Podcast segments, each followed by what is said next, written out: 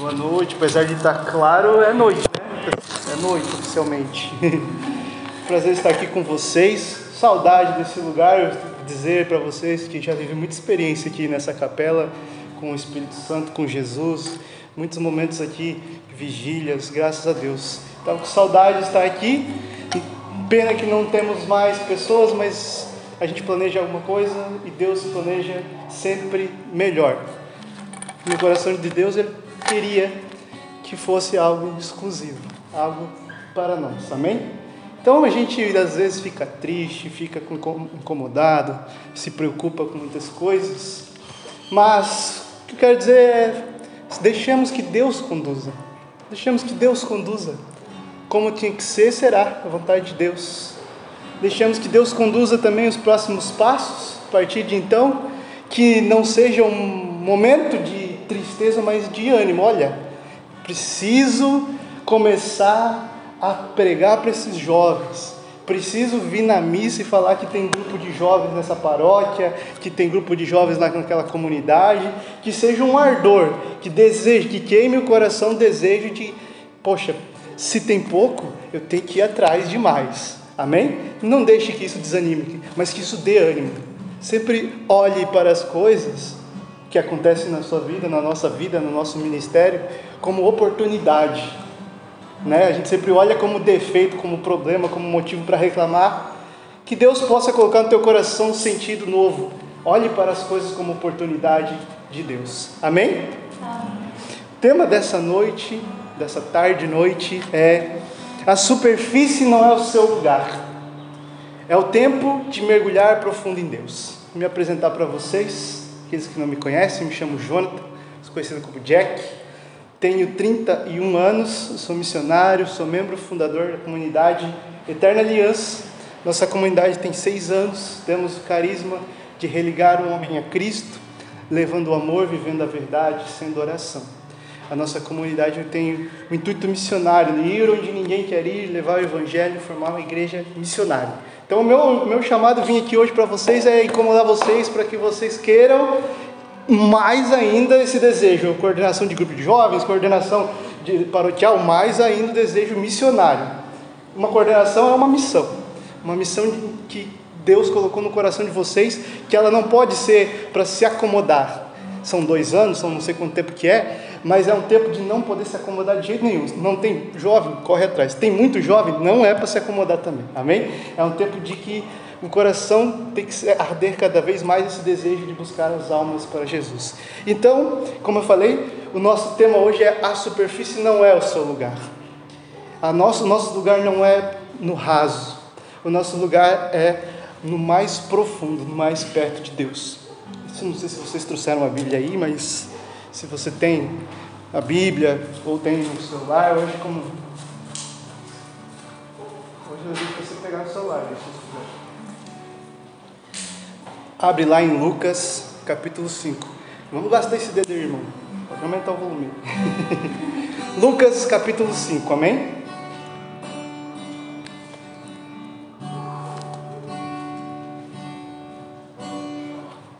Amém? Eu acho que ela vai abrir, se quiser ler. Palavra de Deus, Lucas capítulo 5, vai dizer assim: Estando Jesus, um dia, achou ele já? Tá indo? Tá indo?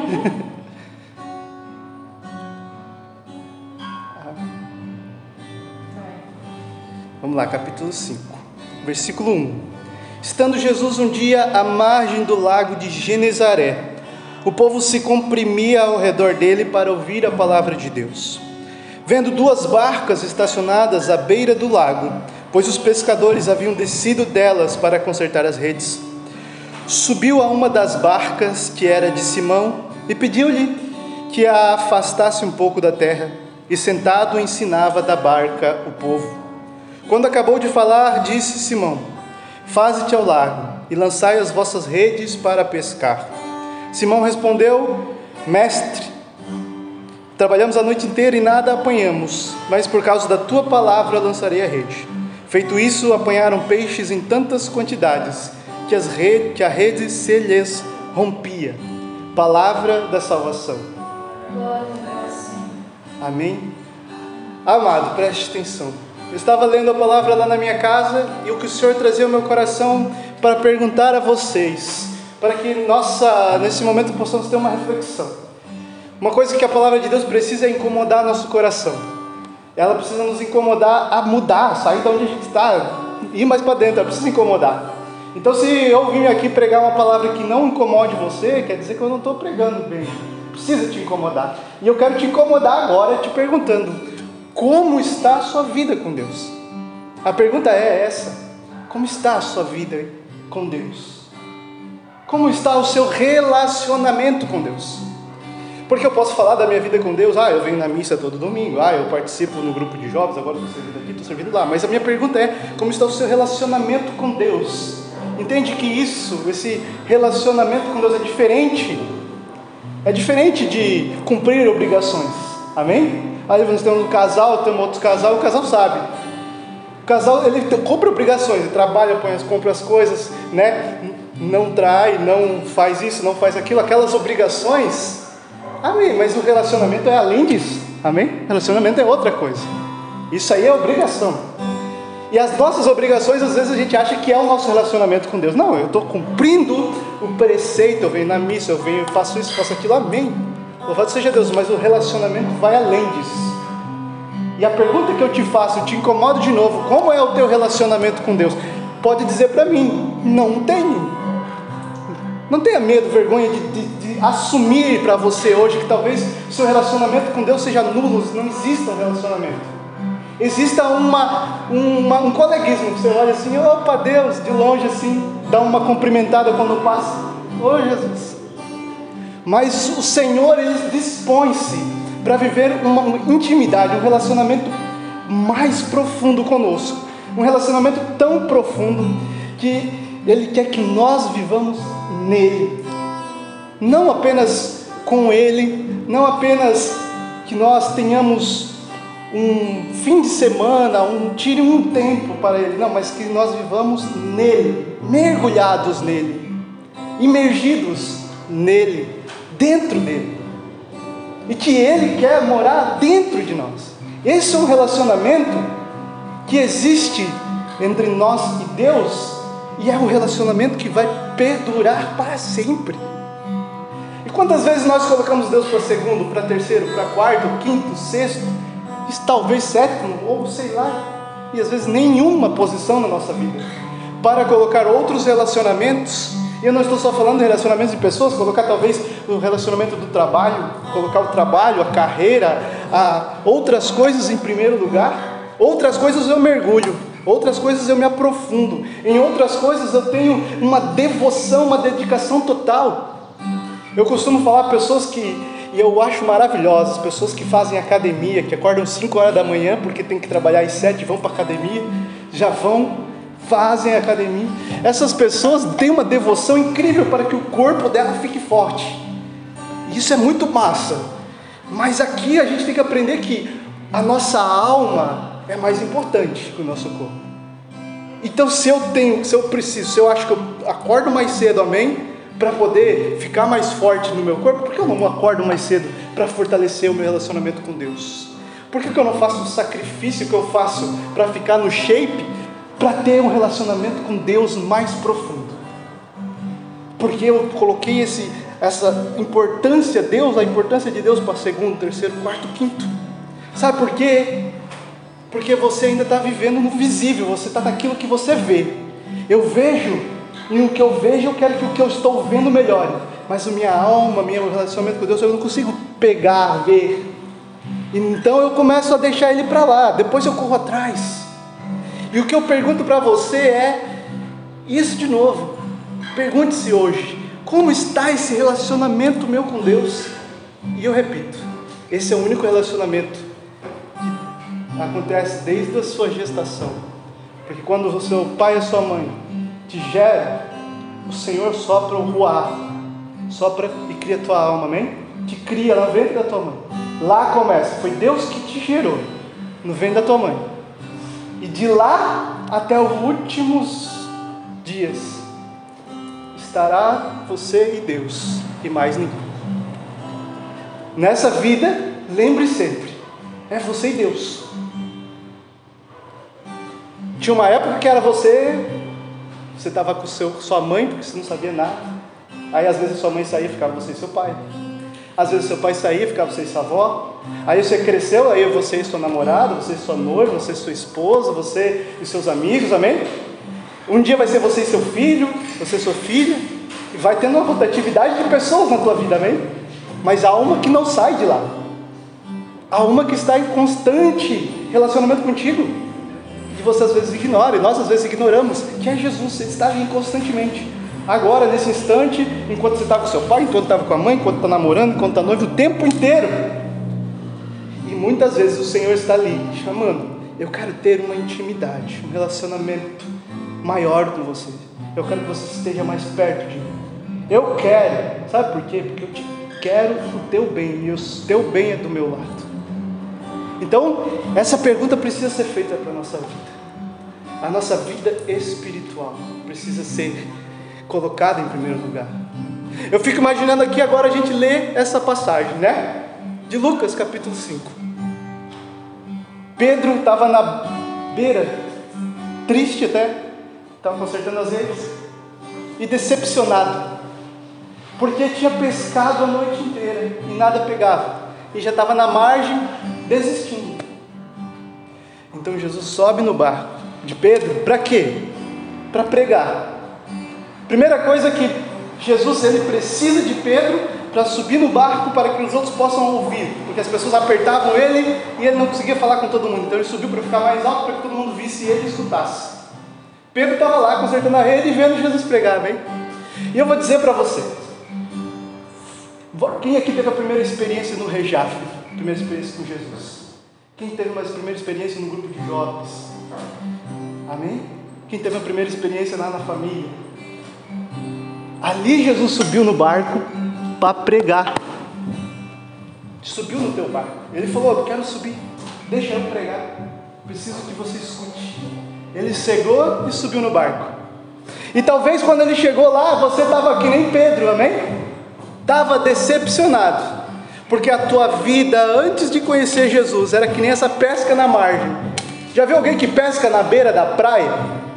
joga a rede, pega uns peixinhos muito pequenininhos, se pegar alguma coisa. Pegar sujeira, né? Pega mais sujeira. Ninguém pesca na margem. Ninguém pega nada na margem. E Pedro ali, a rede estava rasgada. Quem que pesca alguma coisa com a rede rasgada? Tu joga a rede, puxa o peixe, escapa pelo buraco, não pega nada. E a nossa vida, antes de conhecer Jesus, antes dele subir no barco, é que nem essa, essa rede rasgada. Nós tentávamos as coisas e as coisas sempre nos decepcionavam. Nós jogávamos a rede e não vinha nada. E nós, como Pedro, estava lá triste, decepcionado com a vida. Quantas vezes ainda a gente se vê assim? Sabe por que Pedro, depois disso, teve uma mudança, a vida dele mudou? Porque Pedro ouviu Jesus pregar, amém? Que nem você ouviu lá no Rejaf, no grupo de jovens, lá na sua casa, não sei. Pedro ouviu Jesus pregar no barco.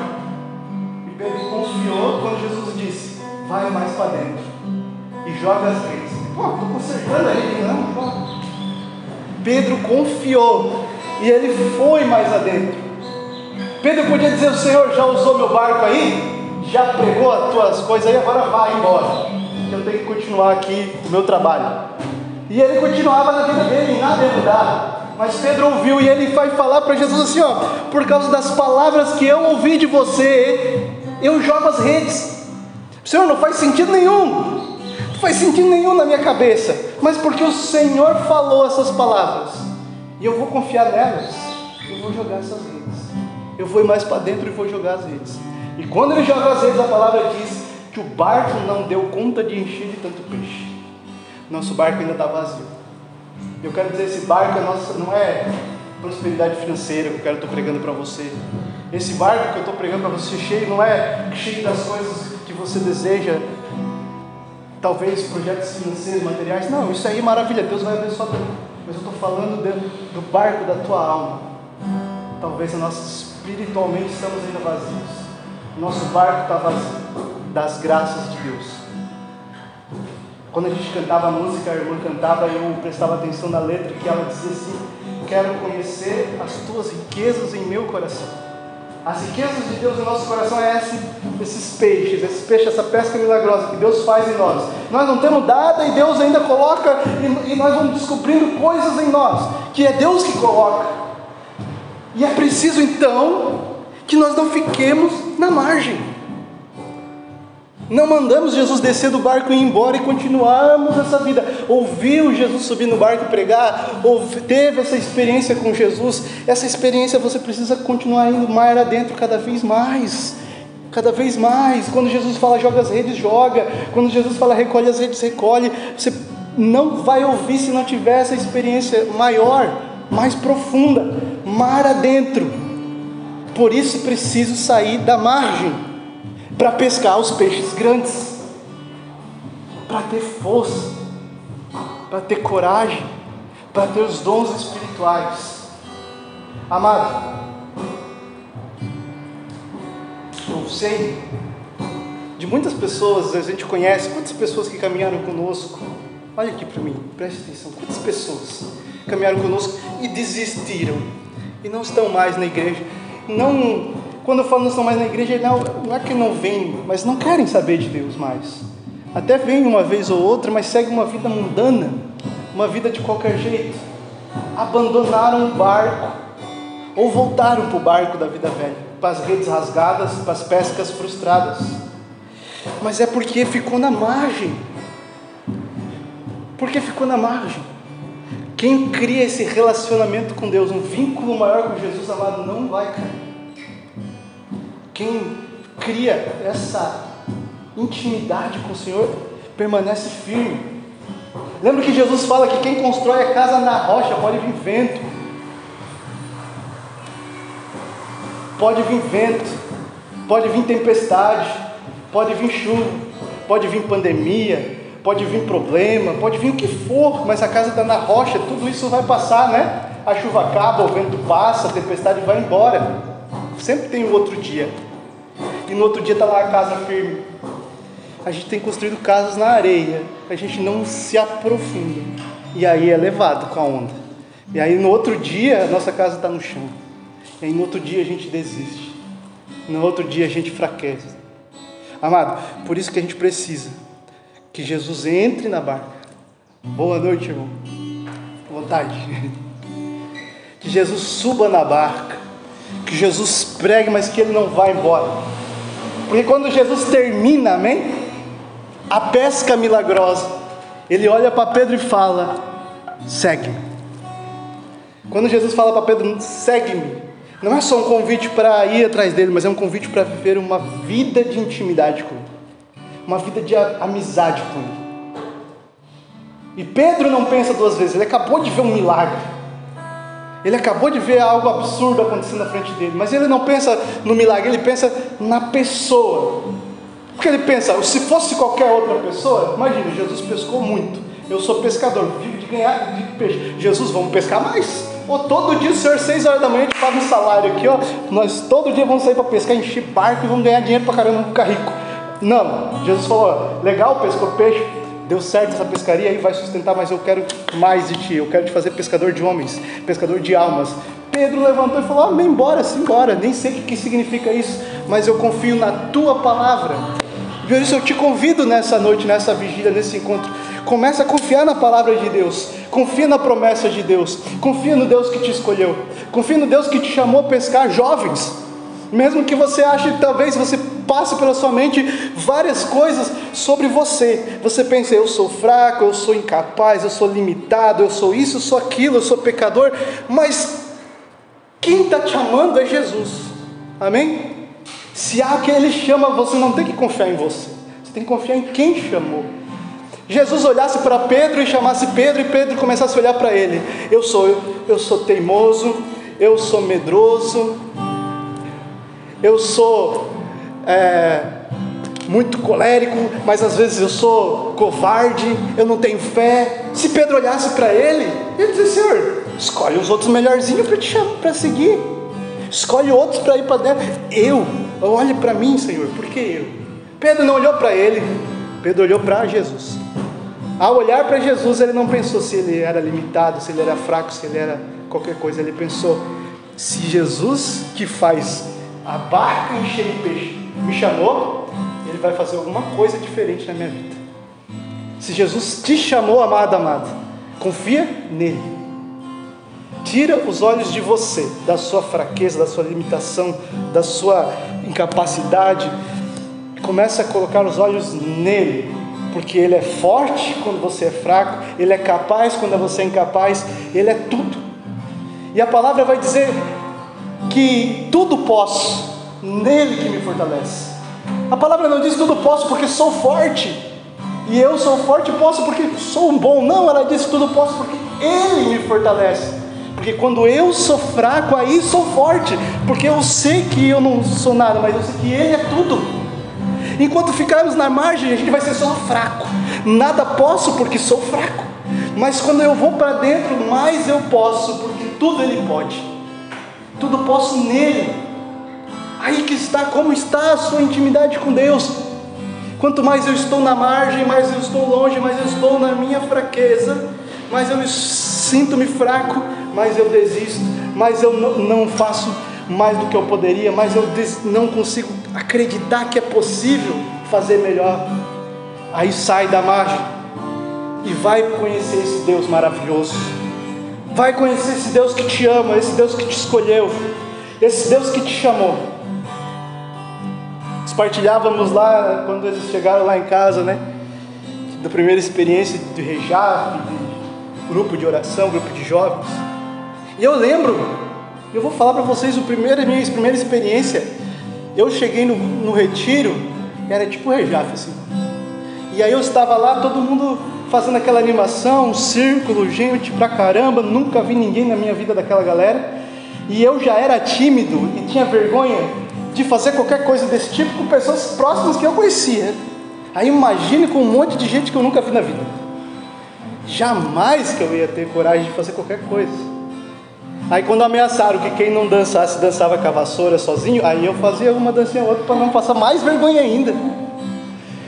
E eu começo a pensar, eu era essa pessoa. Se Jesus olhasse para mim lá naquele dia e pensasse, olhasse assim, é tímido, envergonhado, cheio de problema, cheio de vícios, cheio de. Cara, esse maluco aí não vai servir para nada, para que eu vou escolher ele? Jesus me enganhou o coração, trouxe para dentro do grupo de jovens, trouxe para dentro da igreja, trouxe de volta para a missa, trouxe de volta para a confissão, trouxe de volta para o Santo Terço, trouxe de volta para ler a palavra, trouxe de volta para a vigília, para retiro, trouxe de volta para a igreja para conhecê-lo. Eu comecei a estudar a palavra, comecei a me apaixonar, de repente Jesus falou: Olha, meu querido, Está queimando o teu coração? Então vai lá na frente e fala. Eu vou falar o que, Jesus? Eu falo isso que está queimando no teu coração. E aí eu fui lá na frente falar, gente, ano passado eu vim nesse retiro aqui. Uh, muito louco, Deus me usou e me queimou e fez isso e fez aquilo. Eu, glória a Deus. No outro ano, Estava lá eu de novo, gente, vocês não sabem, eu vim aqui, eu era muito pior do que você pode imaginar que você é um dia, mas olha, eu estou aqui na frente falando para vocês.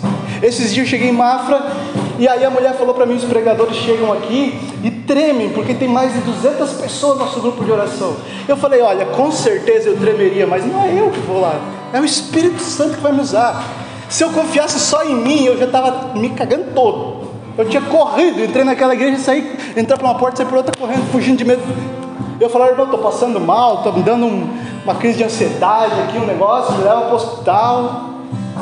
Mas não é por minhas forças, é porque Jesus queria que eu estivesse lá pregando. Se o Senhor escolheu o pior e fez um pregador razoável hein? Ele escolheu Paulo perseguidor, assassino, frio, e fez um homem que pregou a palavra por todo quanto é canto, que não sossegava, de, velho, estava velho, estava pregando a palavra, não queria saber se ele ia ser julgado, ele queria ser tá lá no meio dos caras mesmo, dos piores que tinha, para pregar para eles. Não, não, eu quero ir lá para Roma, ele falava. Eu quero estar tá lá onde os caras estão matando os cristãos lá queimados. Eu quero estar tá lá, quero pregar lá, quero ser julgado lá. E foi. Paulo. Cara, Deus muda, não é você, não é a tua capacidade, não é aquilo que você sabe? Que você acha que você tem. É aquilo que é o peixe que Jesus vai fazer encher o teu barco. É as graças de Deus, são os dons de Deus. E você não vai ter nenhum desses se ficar na margem, se não se aprofundar, se não buscar Ele. Não vai. Você vai passar por aqui como tantos jovens passaram. Vai experimentar e depois vai voltar para a vida. Uma vida que a gente vai lembrar. Lembra, você lembra? Como é a vida aí fora sem Jesus? É uma vida de frustração, não é? Uma vida frustrante é jogar a rede e puxar e os peixes fugir pelo buraco que estava na rede. É jogar a rede a noite inteira e não pescar nada. É a vida do mundo. E às vezes você se embriaga porque quer jogar rede. Às vezes você se vicia em jogar rede. E não vem nada e você não está nem aí, você continua insistindo no erro. Insistindo no erro. Cara, quando Jesus chama para ir para dentro, que é o que o Senhor está fazendo com você nessa tarde, nessa noite, o Senhor te chama para estar mais perto dele. Sai do raso, sai da superfície adentro. Sabe como você faz isso? Primeira coisa, fazer alguma coisa diferente do que você está fazendo certo. É a primeira coisa. Como tem aquele ditado que vai dizer: se você fazer o mesmo método, você vai ter o mesmo resultado, né? Aí, se você quer um resultado diferente, você tem que fazer alguma coisa diferente. Mas se eu estou fazendo, estou fazendo e não está adiantando, então eu preciso fazer uma coisa melhor. Eu preciso fazer mais. E também tem quando eu estou fazendo algo, eu estou me entregando, e aí parece que está tudo tranquilo, tudo em paz. Quer dizer que você já, isso já não te faz evoluir. Tem que fazer algo novo, algo mais, algo mais. E procurar Deus naquilo que Ele é na essência. Muitos buscamos Deus como um escape, como uma fuga. Deus não é escape. Muitos buscamos Deus como um garçom, como que fala, Deus traz lá um negócio para mim, Deus vai lá e busca. Você acha que Deus é garçom, né? Que vai atender todos os teus pedidos? Você chega lá na igreja, tem um papelzinho, você acha que é o menino, você escreve lá e você fala, não, Jesus vai trazer, Deus vai trazer para mim. Deus não é garçom. Muitos querem sentir, querem viver um sentimento, vir na igreja se não tiver uma música uh, daquela, é, não teve graça. Se não tiver um músico que canta que, uh, que você vai se arrepiar, não teve graça. Se eu não repousei, não chorei, não senti nada, não teve graça. Deus não é sentimento. Deus está na nossa mente, na nossa razão. Ele vai fazer você se convencer. E o convencer leva decisão. E a decisão é algo racional. Você se decide por aquilo que você tem certeza não é sentimento. O sentimento Deus usa porque nós somos de carne, temos, e Deus ele usa de tudo para te ganhar. Se precisar de sentimento, Ele vai usar. Se precisar usar de mim, se precisar de usar de um irmão de rua, se precisar usar de qualquer coisa, Ele vai usar. Ele está o tempo todo. Mas Deus não é sentimento, Ele é mais. Deus não é uma social com os nossos amigos. O relacionamento com Deus não é para eu encontrar meus amigos e ver uma social, um momento junto. Deus ele quer ser o centro, o cerne, o, o principal, o primeiro lugar da nossa vida. Primeiro lugar. Por que que vocês casaram já, né, irmãos? Vocês casaram, né? Vocês casaram aonde? Foi aqui? Foi lá, na frente do altar. O altar é o lugar do quê? Sacrifício. Sacrifício é, é uma oferta. Então, quando vocês se casaram, vocês ofertaram a vida de vocês para Deus, em uma unidade, é uma oferta. A irmã já é consagrada, já fez a irmã fez um sacrifício, uma oferta. A vida, você está entendendo? O matrimônio é um sacramento, é sagrado. Por que vocês casaram na igreja? Porque vocês colocaram Deus em primeiro lugar. Vocês fizeram um compromisso com Deus. Não foi com ela nem com ele, foi com Deus. Foi com Deus.